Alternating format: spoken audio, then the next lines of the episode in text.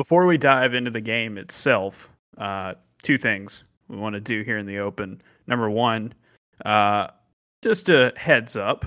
Uh, this is not going to be the greatest audio quality in the world. We're trying to get this out uh, to y'all in a in a decent amount of time uh, here on Sunday. I just got back from Auburn. You know, airplanes are pretty cool. I let I, I got on an airplane in uh, Pennsylvania and was at my apartment four hours later. Uh, that's that's a pretty that's a pretty neat thing. So shout out to shout out to air travel. Shout out to the Wright brothers.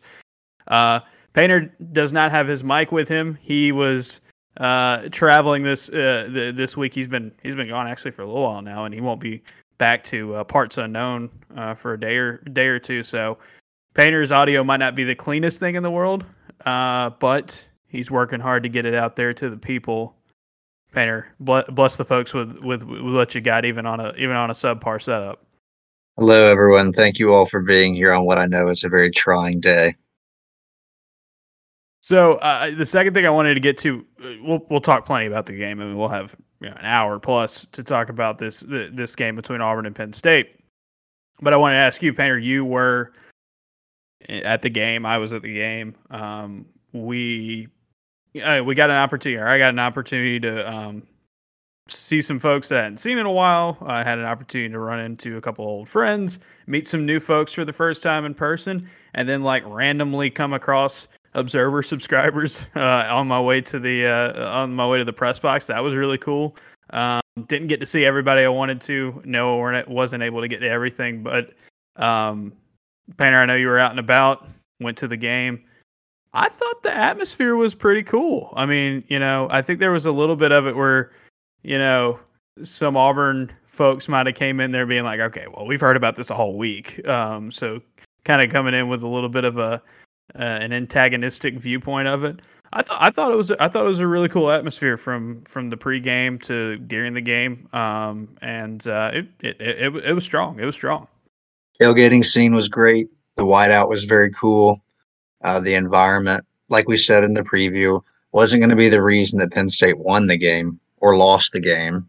Right. But it, there were some moments where it helped Penn State, and just as a fan, uh, definitely a bucket list item yeah, um, I think the the whole environment, uh, the vibe.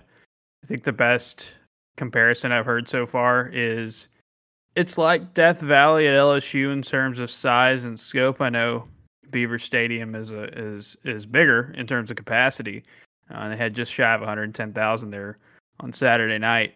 Uh, it, it, fe- it it feels like though Penn State is like that. That environment is like if, L, it's like LSU, except for the fans there love drinking milk uh, instead of bourbon. I think that's probably the best way to put it, uh, because it is uh, it's a pretty it's a pretty cool atmosphere, but it's also kind of different. That it's like a I don't know the crowd's very uh, Big Ten ish. Like they can get loud and they got rowdy at, at some times, but you know, uh, I think in terms of pure volume, it doesn't match. You know, if we can take our, our, our, Southern pride here, it doesn't match Death Valley or the Swamp. But I mean, it's it all that people making all those people making noise, uh, really, really, really brings it. Uh, and uh, the visual, I think alone, the visual of the whiteout was pretty cool to see. Um, from my perspective, I, I, I, I, wasn't quite sure where you were sitting, Pair. Um, there were Auburn fans the, kind of scattered. The nose upper deck. Um, there were like okay. People, and I was in the corner or well, come toward the middle. But you know, it doesn't matter. It was a great environment, and uh, we were across from the student section, and like the pom poms were actually like I know people were sort of joking about oh the white pom poms, but it's like oh, that's kind of cool. Yeah, and so, one, so they get to have the last laugh, and that's really all that matters. Honestly, it really is all that matters. Uh, they were. Uh, I was seated at the far end of the press box, the one closest to the student section. So every time they got going, the press box kind of swayed a little bit, which I'm not a super big fan of. It's just because it's just an odd feeling when you're when you're trying to cover a game. But uh, yeah, I mean, it, one of those things where it's like, you know, don't know if Auburn will ever play at Penn State again, or at least in our lifetime. So the you know, those of you who got an opportunity to go, I hope you enjoyed the trip. Uh, it seems like Penn State fans on the whole enjoyed having Auburn fans around. Uh, I think it'll be interesting when they come down to Auburn. I think there's the, the similarities we talked about between the campuses are uh, are are are were were kind of set when I saw it. Like you could notice things. There is a literal barn right across the street from their football stadium, uh, which I thought was pretty funny. Um, but I think the one thing I wanted to say before we jumped into the game though is after going to Penn State, I don't ever want to hear any other person talk about how Auburn is rural. Cause that place is in the middle of nowhere, man. Like it's like on the drive in from Philly, and I know some people came in from Pittsburgh. You you were coming up from from DC, I believe, Baltimore, that area. It, it, there's stretches that road there they didn't have lights out there. Like it was just like you were just weaving through mountain country. I mean, at least Auburn, you can say it's picturesque, but eh, but there's like really nothing there which is not yeah. like totally like you know Ole Miss is that way. Auburn to some extent that way. You're just driving down 85 or 280, but certainly Starkville is that way. But uh, you know, yeah, I don't think they could look down on us too much. it's even more remote than Auburn, and it's it's yeah, it's kind of like it's kind of like Starkville in the mountains, I think, because you just kind of wind through, and it's like, oh, here's a gigantic uh, school, and it's you know several hours from Philly, several hours from Pittsburgh, you know at least Auburn's got Atlanta nearby, and like in the time that it took us to get from Philly to to to State College, I mean, I could leave Auburn and hit several pretty decent sized cities around there. So, um, but shout out to the to the folks at Penn State uh, for um, a pretty good environment, a, a pretty good game. Of course, it's more of a negative view for those of you who are listening to it to about the game itself and we will get to that shortly. Painter's already shaking his head with his eyes closed. He's he's uh I think he's going through it. How, how you feeling? How you feeling this morning? It's a, the first first big trip weekends are always something to get adjusted to. And I had a lot of fun up until the end. I mean, I think that, what else am I gonna I say? Like it's just brutal, you know.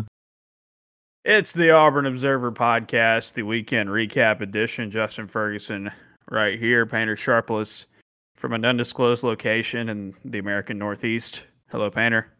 Howdy.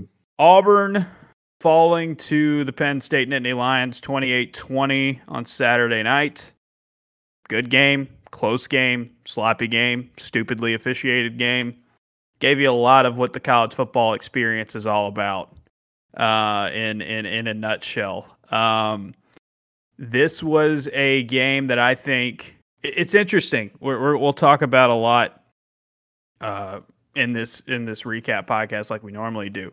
I was listening to our friends over at Split Zone Duo on the way back in uh, from the airport today, and the vibe I got from Godfrey and, and Alex, and I've, I've seen this from other national uh, reporters. Our, our, our, buddy David Ubben, who is uh, uh, now a national writer at the at the Athletic, it, it, there's a positive tone, or, or, like not maybe not even positive, but kind of like a kind of like one of those things where it's like, yeah, Auburn, you know, not that bad in a loss, like in a losing effort, and I feel like that vibe is not necessarily being extended through the Auburn fan base because I think the general consensus that I've gotten, you know, in the 20 something hours, a little less than that, um, since the game's been over is that Auburn fans are pretty frustrated because this is one they felt like they should have gotten or they could have gotten. Um, and there's a number of reasons for that. I wrote about it in the observations on, on Sunday morning. There's no reason to mess around here. Let's just jump right into it. The fourth and goal call from the two. So Auburn's down by eight few minutes left to go in the game. Big decision. They call timeout. Go to the sidelines. And the play coming out of the timeout is this. They go in 11 personnel, four wide. Johnson Shanker lined up on the in the slot. Auburn has two receivers to the right side of the formation. They look like they're running some sort of rub route, uh, maybe like a post wheel, something to create a jam Penn State likes to run a lot of man coverage. and free up a receiver on the outside and score off of it. Um, the ball is snapped. Bo Nix immediately turns, lofts it up in the air towards Kobe Hudson. Hudson's in no position to make the catch. Penn State has it defended. The throw wouldn't have even, I think it was too much air under it uh, from what I can recall from watching it a couple times.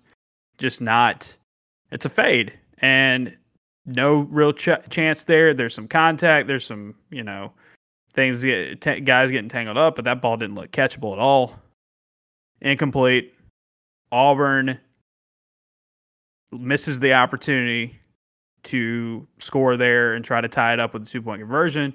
They get the ball back, but by using a timeout there and a timeout earlier in the game, which we will, or earlier in the half, which we will talk about as well, limited opportunities. They get one more chance. Doesn't doesn't work. Falls short of the end zone. The attempt from Bo Nix, and Auburn loses. This there's so many things we can talk about about this about this play call, um, and I, I think it's a situation where probably not the right call that we can say that the fade in that situation, and for for a number of reasons, and not even just like the fade's not a great call. Like it, it's different if you have Seth Williams out there, you may feel a little bit better about it.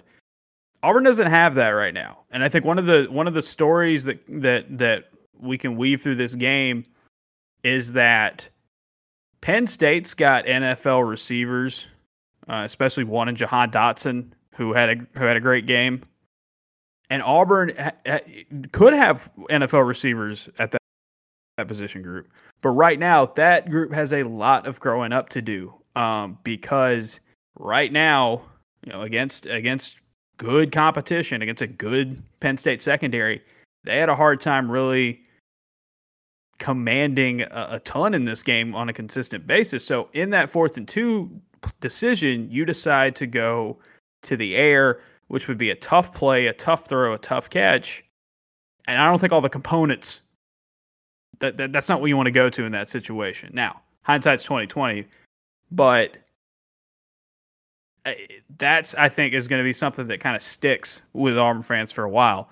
Bryan Harsin said after the game, this is not just a play where there's just one option, even though Nix threw it to it immediately.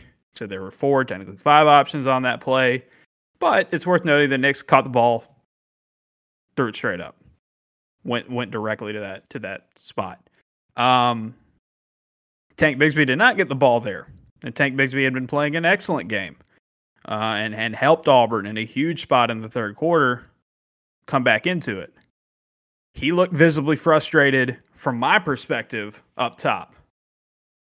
Uh, Holly Rowe, uh, who was on the sidelines for ABC, tweeted, and I think the tweet was later delete, uh, tweet was later deleted, but I, we saw it that Tank Bigsby was frustrated eating at the ball in that situation. Part of that is being a competitor, and part of that's being a guy that's you know as good as he is, he's got a lot of confidence in himself. And I know a lot of Auburn fans are looking at that play and and you know, again, like I said, second guessing decisions after the fact. You you play the result, and there's going to be one here we talk about in the second where where it definitely is true, but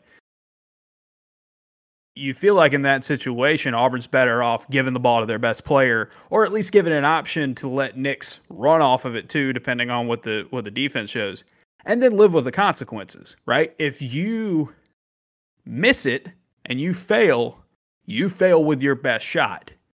And a fade from that distance in that situation, I think anybody can tell you it's not Auburn's best shot right now, but it's the call they went with. You said it, media members, fans, we play the result. And there would have been a contingent of fans if Auburn had run the ball a Tank and not scored that would have complained about the play call. They'd have said, well, everybody knew it was there. coming. Yeah. But Tank's the alpha on the offense, and he's your best player. And so it's easy to do what I'm doing now and say you should have given him the ball. You know, if Auburn has a chance to do it over again, they might look at it differently. Harsin said he wanted to kind of go back and watch it and see, you know, what what should have happened there, go over it with and that's the thing. It's game three of a new offense, it's like you're gonna learn. You're gonna you're gonna take these opportunities to get better from there. Um, and and and I think I think that that play right there is a microcosm of why it's dangerous. I think if you're an Auburn fan uh, on Sunday, co- looking at this game and saying this loss is all on the coaches, or this all loss is all on Mike Bobo or Bryan Harsin, or even flipping it to the other side and saying this is all on Kobe Hudson or Bo Nix or anybody who was covering uh, Penn State in defense, or it's on Derek Mason back to the coaching staff again.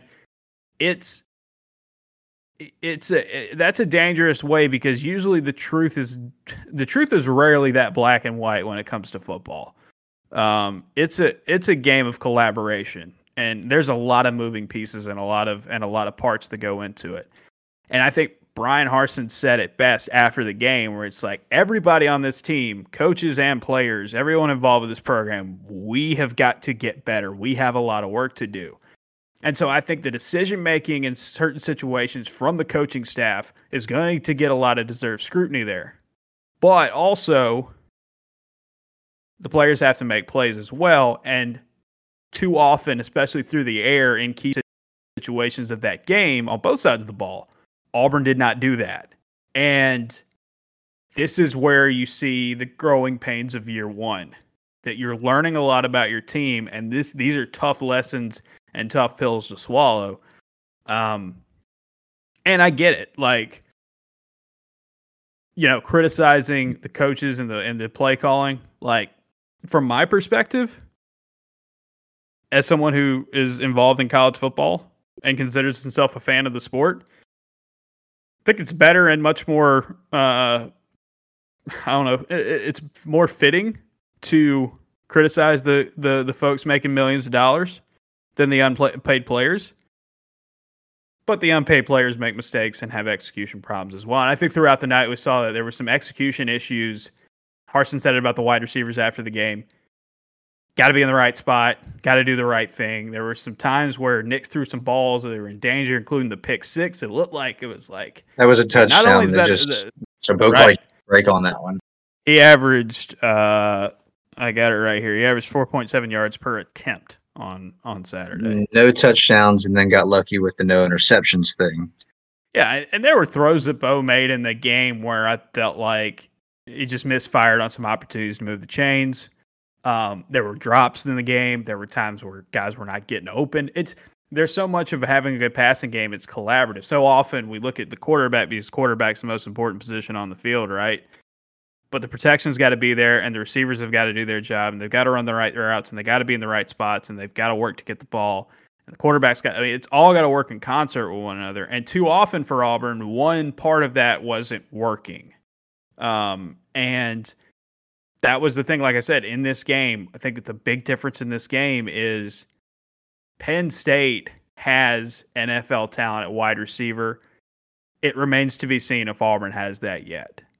Now, that's not saying guys like Demetris Robertson or Shedrick Jackson or any of the dudes who played on Saturday night for Auburn have no chance. Guys can get better, guys can develop. But early in the season, Penn State had a comfort level with Dotson and Parker Washington. Um, and Auburn, again, also against a tougher defense, doesn't have that at this point. So that that leads into, uh, you know, a lot of different discussions on that, and that's why I say it's like, you know, everyone's going to assign their own certain amount of blame, and inside the program, players are going to take it on themselves, coaches are going to take it on themselves and have varying levels of it. But I think the danger here is putting it all on one person or even just coaches versus players. I think, like I said, like Harsin said, like everybody involved with Auburn is going to be able to look in their in the mirror on uh, uh, over the weekend and say, "I got to be better for us to have a chance to beat teams like this." Because guess what? There's a lot of those kind of teams coming up, especially with the way Arkansas and Ole Miss are playing right now. You know, that's that's these are the kind of games you gotta you got to uh, gotta be better at, uh, be better for in the future. The other play call that got a lot of people upset, and this one to me is where I push back on it's a bad call. Okay, it's the first play of the third quarter. They run a trick play. Kobe Hudson, who was a high school quarterback, they try to get something going with him. It's obviously not open. Penn State has it scouted out or well covered. Um, probably more well covered because Harsin said after the game they they saw something in film. They said this play right here will work if we can get it, but if it doesn't work, you just got to take what the defense gives you and live to fight another down. Instead, Hudson drops the football, a guy in an unfamiliar spot, drops the football. Penn State recovers. They score a touchdown. They go up by two scores immediately, early third quarter. If the play works, no one has a problem with it, right? If the play is not a fumble, people have less of a problem with it. But I think because it it turned out the way it did, that's one that's going to get criticized a ton. People saying it's too cute a play calling, which by the way, Penn State did quite a bit of that as, uh, on its own on Saturday, especially whenever they ran the ball. Um, that one I feel like is playing the result a little bit too much. Yeah, it's like you know, you want to be aggressive in that environment. You don't want to play it conservatively, and if it works, you get praised for being aggressive. Bryan Harsin in the past has been has been a coach that has been aggressive in certain situations of the game, um, especially early in halves. Also, uh, is a trick play guy. I mean, he was a had a hand in two of the most famous trick plays of all time when when he was at Boise State. But I think that was the one there. It's like, well, maybe more of a conservative approach gives you less of a risk to turn the ball over in that situation. Yeah, and if you if that's your argument there, fine with it. But if the play works and Penn State doesn't cover it like it does, and Auburn's able to flip the field immediately off of that in a spot where they're only down by four, it's a totally different thing. The fourth and the fourth and goal play call is going to get a lot of scrutiny, and, and I get it. I mean, even with even if you want to say, hey, don't play the result there, still, like we said, probably not your probably not your best shot in that situation. Like Oof. they were in the red zone when they when they took it over. We talked about it. Uh, to put it on Twitter, I put it in the observations. The concept of the middle eight, and I feel like I haven't done a great job of explaining that. I've mentioned, I've referenced it a couple of times in the past, but I know we've got new listeners, we've got new followers, we've got, you know, there's a lot of information I throw out and a lot of numbers out. But the middle eight is a um, term. Uh, it's been around football circles for a while. Bill Belichick's the guy who's really, really big on this. Um, but basically, if you win the middle eight, it's the best chance you have of winning the game. This is where a lot of football games kind of hinge. And it's the final four minutes of the second quarter and the first four minutes of the third quarter, right? So whatever happens in the middle with who gets the ball back and whatnot. But if you win the middle eight, you usually have a really good chance of winning the football game. And Auburn got flat out dominated in the middle eight because Penn State scores late in the second quarter. Um, and Auburn doesn't really do anything with it. This is where the pick six almost happens. They give the ball back. Penn State throws a pick on one of the few bad throws Sean Clifford had all night. Auburn kneels it out and goes to halftime, but then fumbles it away to start the third quarter. Scores on that. 14 nothing. We talk about EPA, expected points added. I mean, just dominant. Just Penn State up, Auburn way down. And you had an opportunity in that situation. You're down four heading into the, into the half, or you, you're you're down four with the ball back into your hands late in the second or late in the second quarter. You think, okay, maybe you get aggressive here and you try to score, and then you try to double up here in the in the third quarter because you get the ball back. Instead, Auburn doesn't. They they are fortunate, and their defense comes up and makes a big play there late to make sure no harm, no foul there off of the near pick six and the three and out that came with it. However, what happens at the beginning of the third quarter changes everything. And even though Auburn had a chance to come back and tie the game late, and even though Auburn had a chance twice to, to, to tie the game late, and they were in it to the very end in a big environment against a top 10 team, away from home, primetime game, all that, Penn State took advantage of their opportunities Auburn did not, and then Auburn handed an opportunity for Penn State to score. And you got to win the turnover battle. We talked about it. Which team was going to avoid the big mistake? Auburn made the big mistake, the big big mistake in this game, And Penn State wasn't clean by any means, and they had their own fair share of issues. But yeah, I mean, it, it kind of went according to plan. If you don't win the turnover battle in a game like this away from home, and you don't do some of the things that you talked about at the beginning of the game was going to be key in the matchup, it's going to be hard to win. So I think there should be some solace, I think, for Auburn fans at least that they got down and they didn't fold and they still had a chance late. Part of the reason why you still had a chance late is because Tank Bigsby's still really, really good at running the football. Jarquez Hunter's really, really good at running the football. Auburn's offensive line can create some gaps in the running game. Pass protection still continues to be something that they're not flawless in, but it was better, I think, than than recent trips away. It wasn't like Bo was running for his life all game. Um, that's a foundation, but man, they've got to get better at throwing the football uh, against quality opponents because if they don't, uh, a one-dimensional offense in this system is not going to like you don't want to be one-dimensional at all but like this offense is predicated on being able to do some of everything and do it and and and execute it at a high level.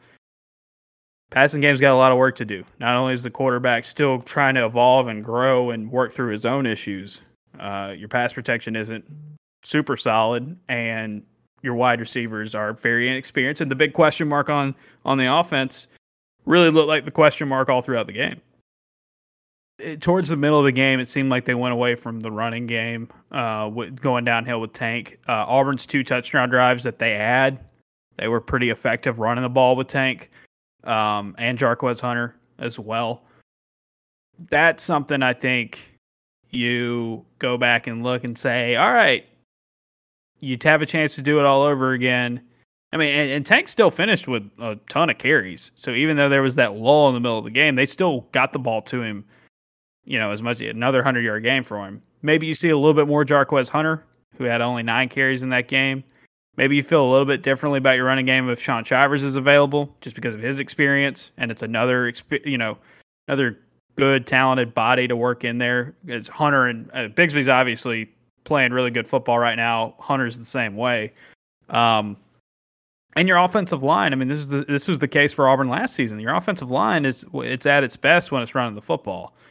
And yeah, I think you know, I think there were some times where Auburn was trying to get something going to you know keep that balance up. Um, but in certain situations and certain drives, and especially that fourth down call, like go with what you're really good at right now, and then live with the consequences. It's the it, it, it's the going the other way that that is, is is frustrating. And I think the other part that's frustrating for that from Auburn's perspective is on the other side, Penn State was doing whatever it wanted through the air. I mean, and a career day for a guy who who is just not a particularly just like Bo has just not had a particularly good career. Very similar to Bo in terms of overall numbers. Yeah. But at the end of the day, you weren't yeah. going. Sean Clifford's going to be the reason that that Penn State wins this game, and it's like, well, him and Dotson were. Sean Clifford, twenty nine of thirty, or I'm sorry, twenty eight of thirty two. There was one completion in that game that was from Dotson. Uh, he threw just four incompletions. One of them was an interception, uh, which was basically a punt. Claimed, yeah, it was like an arm punt late in the half, but it was an opportunity for Penn State to score. They at least were going to get in the field goal range if they kept going. Um, Another one was the intentional grounding on what looked like a miscommunication between. Uh, uh, well, first the miscommunication between Clifford and his receivers because he lobbed it. I mean, Donovan. I, I joke Donovan Kaufman. He overthrew Donovan Kaufman like that. There was nobody in the vicinity, and that was part of the reason why I was there.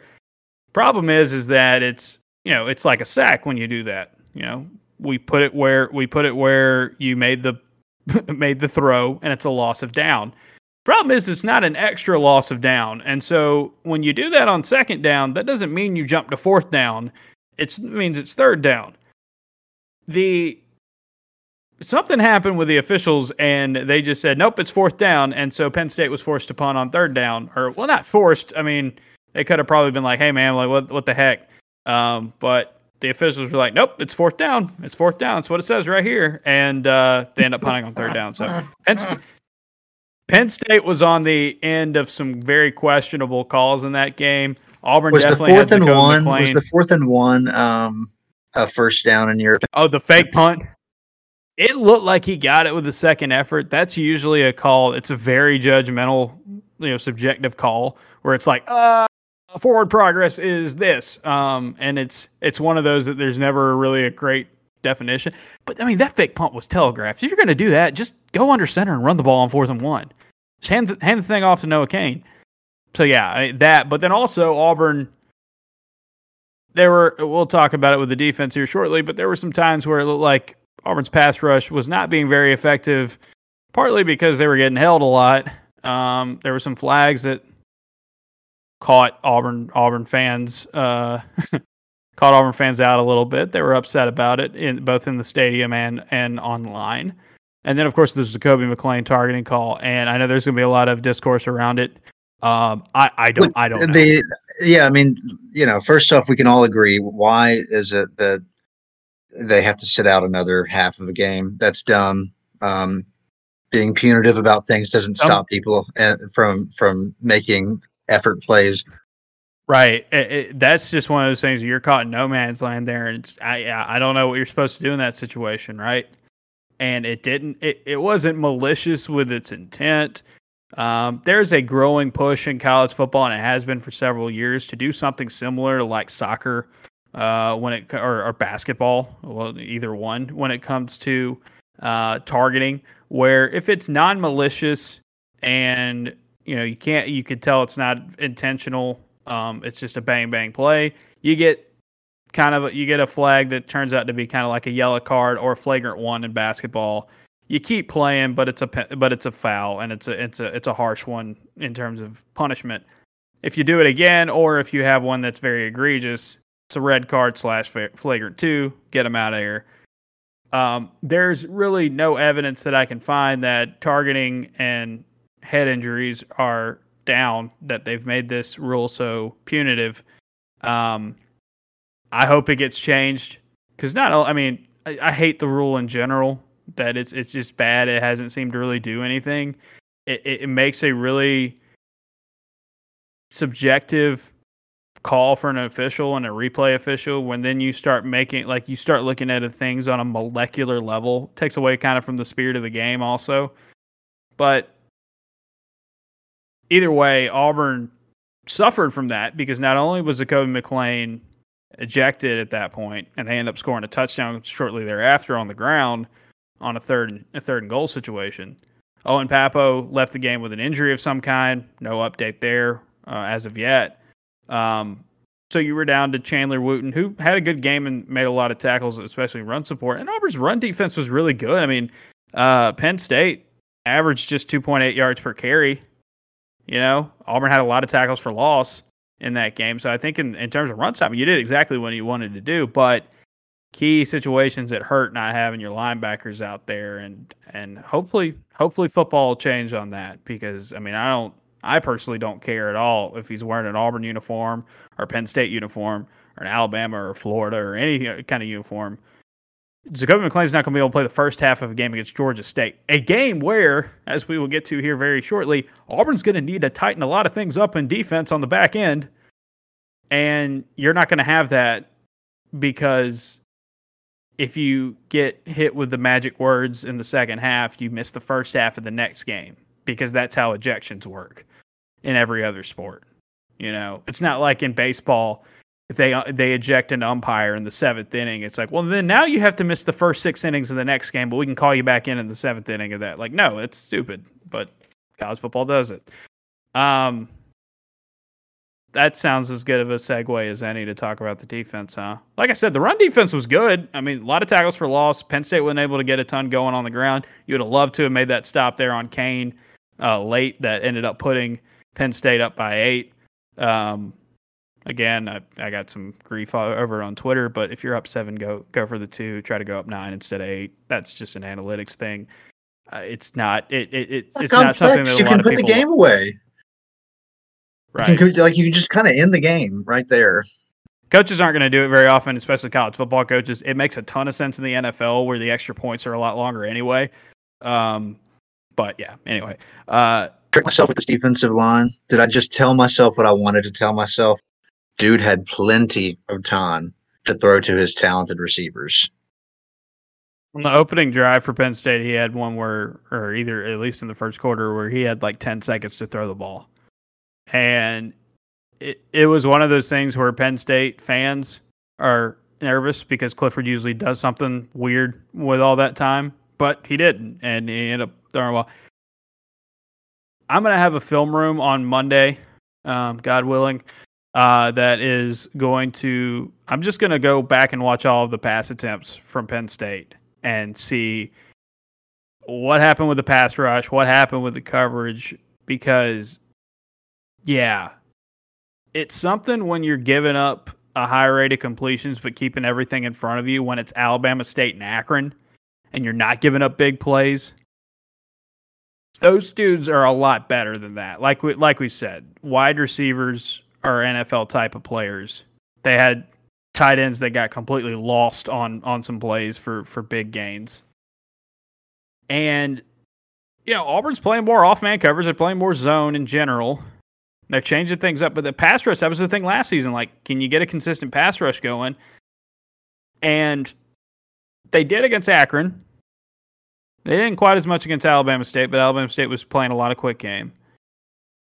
But it, it's not like Penn State was just nickeling and diming them. They had some big throws downfield in this game, and Auburn was the, unable to keep it up with them in coverage or get adequate pressure on Clifford. And the one time they did get really good pre- pressure on Clifford, he throws the ball into danger and it's picked off. But Auburn can't do that on a consistent basis. And in the end, they give up a ton of yards to, like you said, Painter, to a quarterback who has not been particularly good in his career. And this is an issue for Auburn. This is a real problem. Um, they can get better at it. We have seen defenses get torched in the past at a number of levels and bounce back and have better uh, improve throughout the year. I've seen, I mean, I've seen Alabama do it a few times for, for one. Um, I've seen Georgia do it a few times as well, but I think we're we're watching Auburn's defense, especially in the back end, not be at its best in this transition from instead of playing press man pretty much every play or most plays to more zone, more off man, and guys are getting open. And it's one thing when you give up a ton of completions and you keep it all short and you keep everything in front of you. Penn State got some mid tier, you know, intermediate throws downfield that guys were running open on. And that is an issue. That is a big time issue. And I am very interested to see what Auburn does and going back to the drawing board, Derek Mason, Zac Etheridge. I mean, the whole defensive staff in general, because as Kobe McClain said after the game, or I'm sorry, Chandler Wooten said after the game, he said, everybody's got to get better at covering. The linebackers got to do it, corners got to do it, safety's got to do it. Everybody's got. I mean, it's a it's a full team effort because when tight ends are running free, and slot receivers are running free, and outside receivers are running free, that's on everyone. And then from the defensive front, it's you're not getting adequate pass rush. So, whew, I mean, if you want to talk about the red flag on this team right now, this is it. I feel like the offense continue to get better and develop and grow, and you know sort out some of the big mistakes that they made in this game. The the pass defense it can turn around, but I mean, it was when you give up a high rate of completions against some bad teams, you give up a really high rate of completions against a really good team. Yeah, this this Auburn defense, you know, it, it still has got to do better. And sometimes Auburn rushed three and it was not getting home with three. And your coverage, like, so the thing is, when you rush three, the whole thing is as well. If we're dropping eight in coverage, we'll keep everything in front of us. Guys will get get you know covered well, and it'll be hard for the quarterback, especially one of Clifford's style ilk, uh, to you know find the right guy and make plays. That wasn't happening. That wasn't happening. He knew where to go with the ball, and he was making good plays, and he had had a lot of time.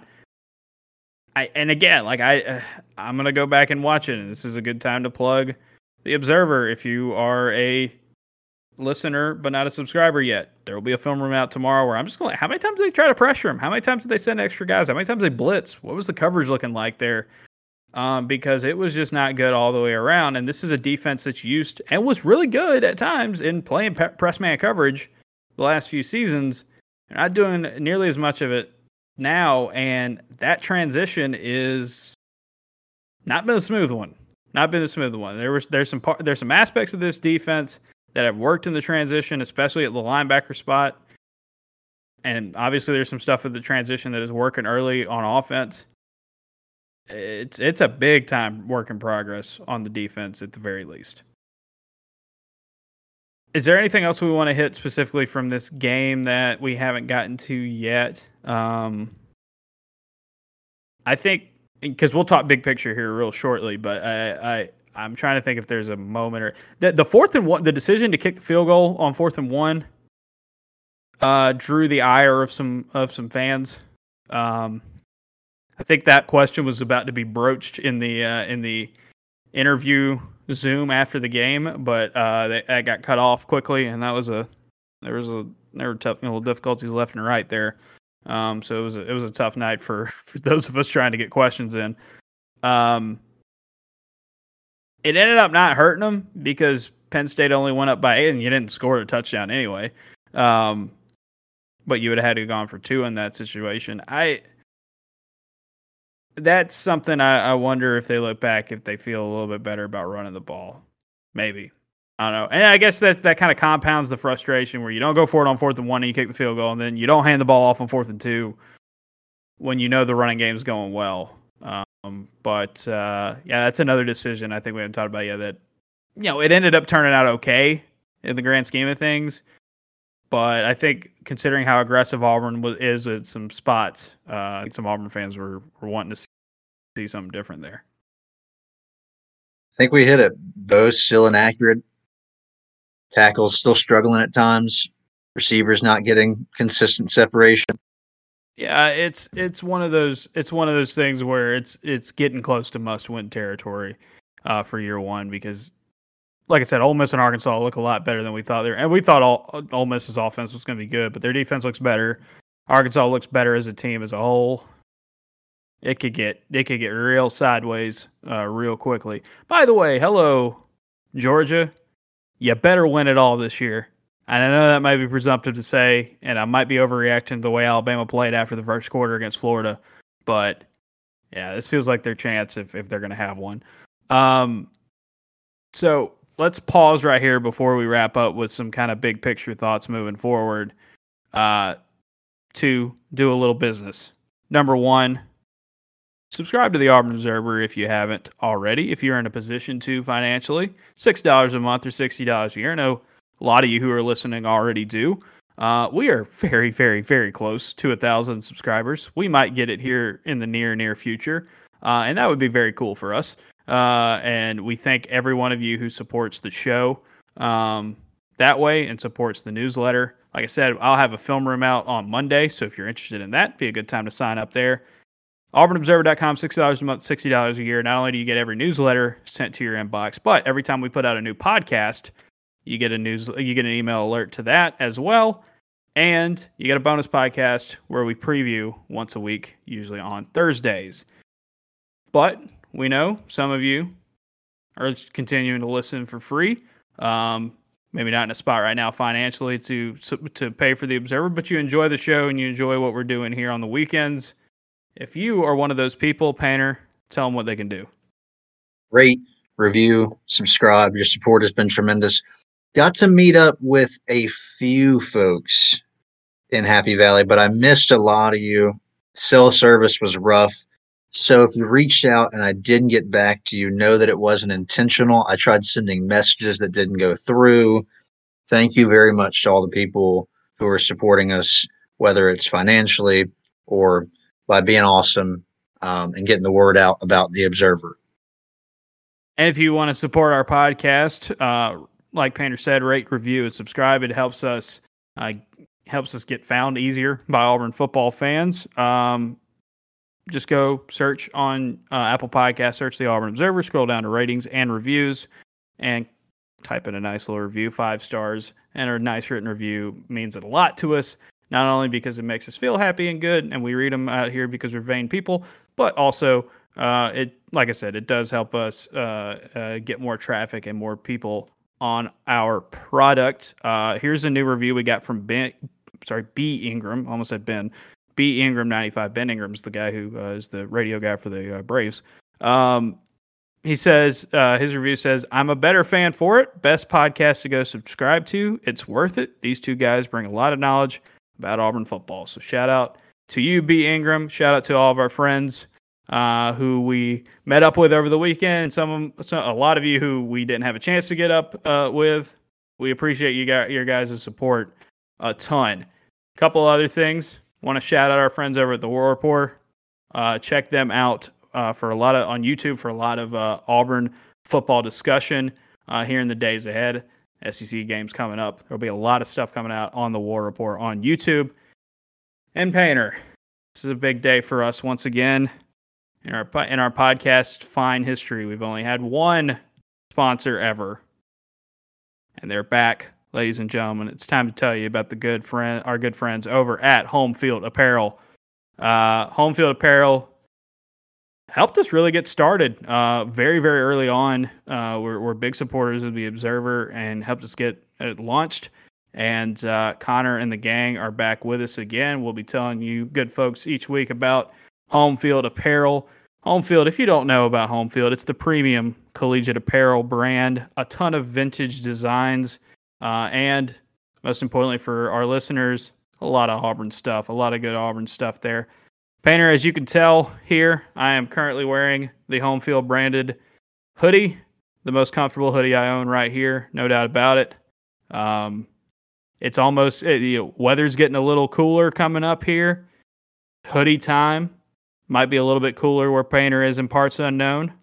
I'm about to make a little run here on home field here shortly and, and stock up on some hoodies. Auburn fans, there's a lot of good designs on there. Painter, you've got a couple of you got a couple of uh, home field uh, Auburn uh, designs in your uh, in your wardrobe. Tell the good people about your experience with the good brand.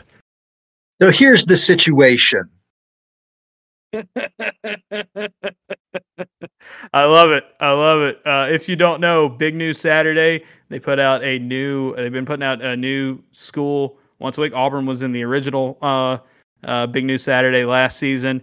Uh, West Virginia on the board. Maybe some of you guys out there got got ties to West Virginia. There's some really cool country roads, uh, mountaineer apparel there. But honestly, if you have any sort of connection to not Auburn, so you like, there's a lot of great Auburn stuff. Uh, I'm personally partial to the basketball uh, designs. There's one of Aubie with the sailor hat, putting his whole arm through uh, the hoop like he's Vince Carter. Uh, there's also a 1965 Auburn basketball design where Aubie's uh, looks like he's like trying to do something similar to like the Air Jordan, um, you know, pose. Uh, but if you have an affiliation to a school, large or small, there's a good chance Home Field is already making dope apparel for you. So check them out. And then even not, there's some cool designs if you have no connection to the school whatsoever.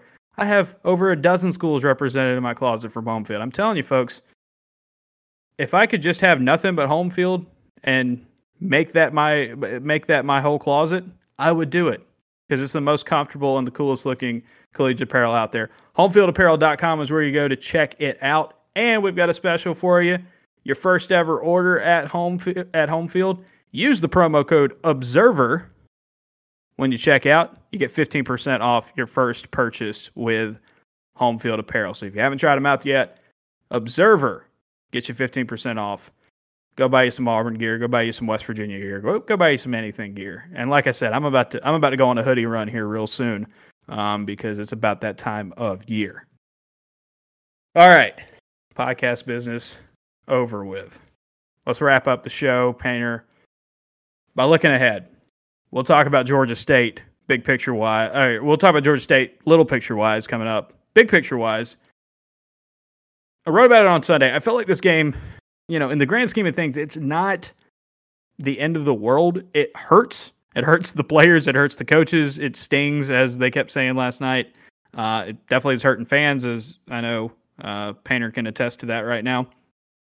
Um, but secondly, it, it, it's one of those games where you learned a lot about your team. And Harsin's big takeaway after the game is we got a lot of work to do. We've got a team full of fighters, as as Chandler Wooten said.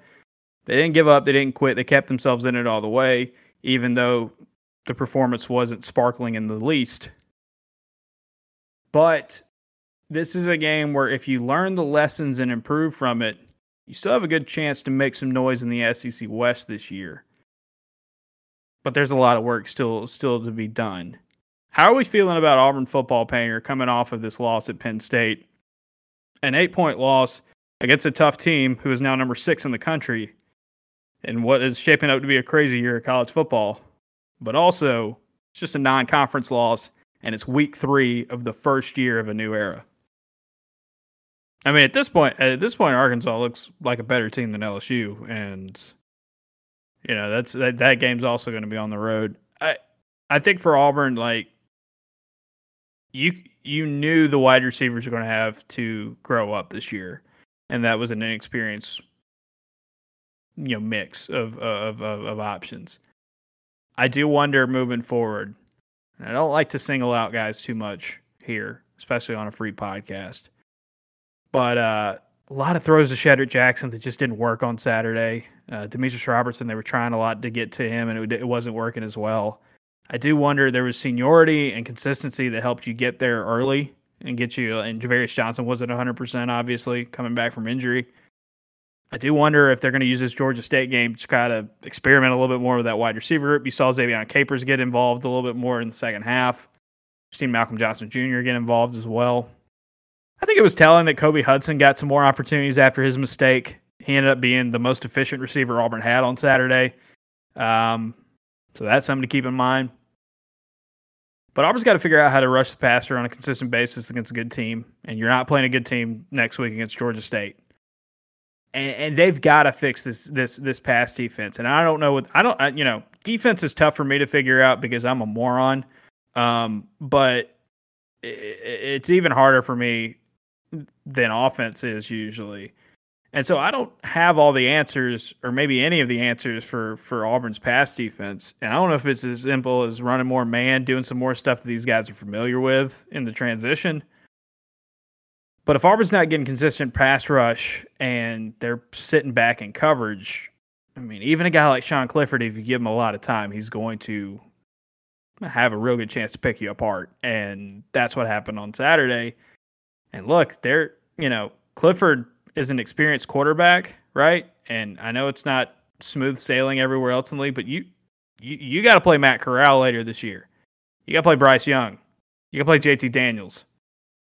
You know, uh, Max Johnson's not a slouch at all at the quarterback position. You know, if Sean, if they can make Sean Clifford look that efficient, what's to say that Max Johnson can't also have a career day? Um, you know, I, I think like Auburn's defense, as we've discussed, it's got some real strengths to it and it's going to be serviceable, if not good, against teams in the SEC West and, and you know South Carolina. Uh, I think like Mississippi State, South Carolina, like they'll they'll be fine. But what happens when they start playing?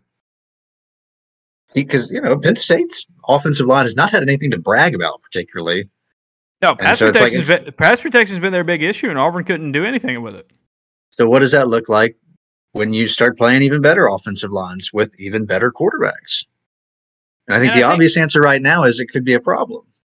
And I think if you want to take an optimistic view here moving forward, if you're an Auburn fan, let me talk to you, Auburn fans, Painter. Uh, uh, try to take more of an optimistic view here. The thing that might help Auburn in this situation is that both on offense and defense, again, decision making, a lot of that's being questioned by the head coach and the assistants and the coordinators, all that on Saturday. And, you know, that's those guys know what, what's happening when they sign up for it, right? That it's going to happen uh, from the fan base. And this is the first this is the first chance anyone's had anything really negative to say about Bryan Harsin uh, in the season, right? Like you blew out the first two teams you played. The first two uh, weekends were a love fest. You know, the honeymoon was was fun, and we knew this was coming because we we knew Auburn wasn't going to go undefeated. So it's like at some point the fans were going to be mad. Right. I think the one thing you can take moving forward and a bit of optimism is is that this offense and this defense, Mike Bobo and Derek Mason, and under Bryan Harsin, his whole big picture view, is that you got to be able to do some of everything, which means if you're fixing your game plans and you're adjusting what you're doing moving forward, it's not like you're married into something where it's like, well, sorry guys, this is all we can do. Um, you know, we're not we're not evolving, we're not adapting, we're not changing because this is the way we run it, and we're going to run it by God until it until you know they get rid of me. This is not that's that that's not what this what this offense or this defense is. These are these are multiple. These are varied. Um, and part of learning early on in the season is what your team is good at and what your team's not so good at. And it's tougher to learn those lessons when you're coming off of a loss and you, in the big picture, would love to learn those lessons after a win. But I think if you're in Auburn's shoes right now, you, you, you have to look moving forward and say, okay, this is what we're doing on offense and defense. This is what we can do. This is maybe what we should do. And we have room and time to change it, right? So this Georgia State game coming up is where you're. I think you might see tweaks and you might see adjustments and you might see some new faces and some new spots and changing things up. And look, Georgia State's gonna probably get hammered. This is, I think, Georgia State's like a 26 point dog opened at it or somewhere along those lines. Um, so yeah, I mean they go out and blow out, you know, Georgia State. No one's gonna be impressed. It's gonna be like the first two games, right? But there's time to get better and learn and there's this sense from from what we heard from Harsin after the game last night that everybody's got to get better coaches players everyone offense defense this one stings you got to do more you got to do better with the stuff you can control and yeah there's just a lot of work to do there's just a lot of work to do with this team and you're 3 weeks into a new era right it wasn't going to be smooth sailing. We knew that. Um, so it's going to be this is going to be a test to see. All right, you get punched in the mouth. What happens next when the blood's when you taste that blood? How are you going to react to it? And it starts really in two weeks against LSU, but in a certain sense, it starts this week in the preparations heading into the Georgia State game. All right think we're good there. Appreciate you guys listening. Appreciate you waiting on this podcast. Uh, we were trying. This is the first one we've had to do since we're both on the road. Um, and it's a you know we'll, we'll figure we'll figure it out as we go along. But we're gonna try to have this out to you on Sunday evening. So some of you will be listening to this then. Some of you will be listening to this on Monday. If you are listening to this on Monday, AuburnObserver.com. There's a film room out. If you're not a subscriber yet, it's a good time to to subscribe. You might be number 1000, and that would be very, very large for us. Um, we know that spot is coveted by at least one Auburn Observer. One holdout. One, one holdout. One, yeah, one, that, one who wants to be the special. Yeah, wants to be the special listener that makes the jump. So who knows? You might be able to snipe them. Um, but there is a uh, yeah, there's a lot going to be up on the site over the week. Uh, our game week schedule has been pretty regular. Film room on Monday, newsletters on Tuesday and Wednesday, preview podcast for our subscribers on Thursday, mailbag on Friday, and then the weekend observations and this here podcast. So there's a lot of stuff going on. AuburnObserver.com. Check it out. Like I said, uh, check out Home Field. Check out the War Report. All that good stuff. All right, Painter. Final thoughts. Down bad, baby. Down bad.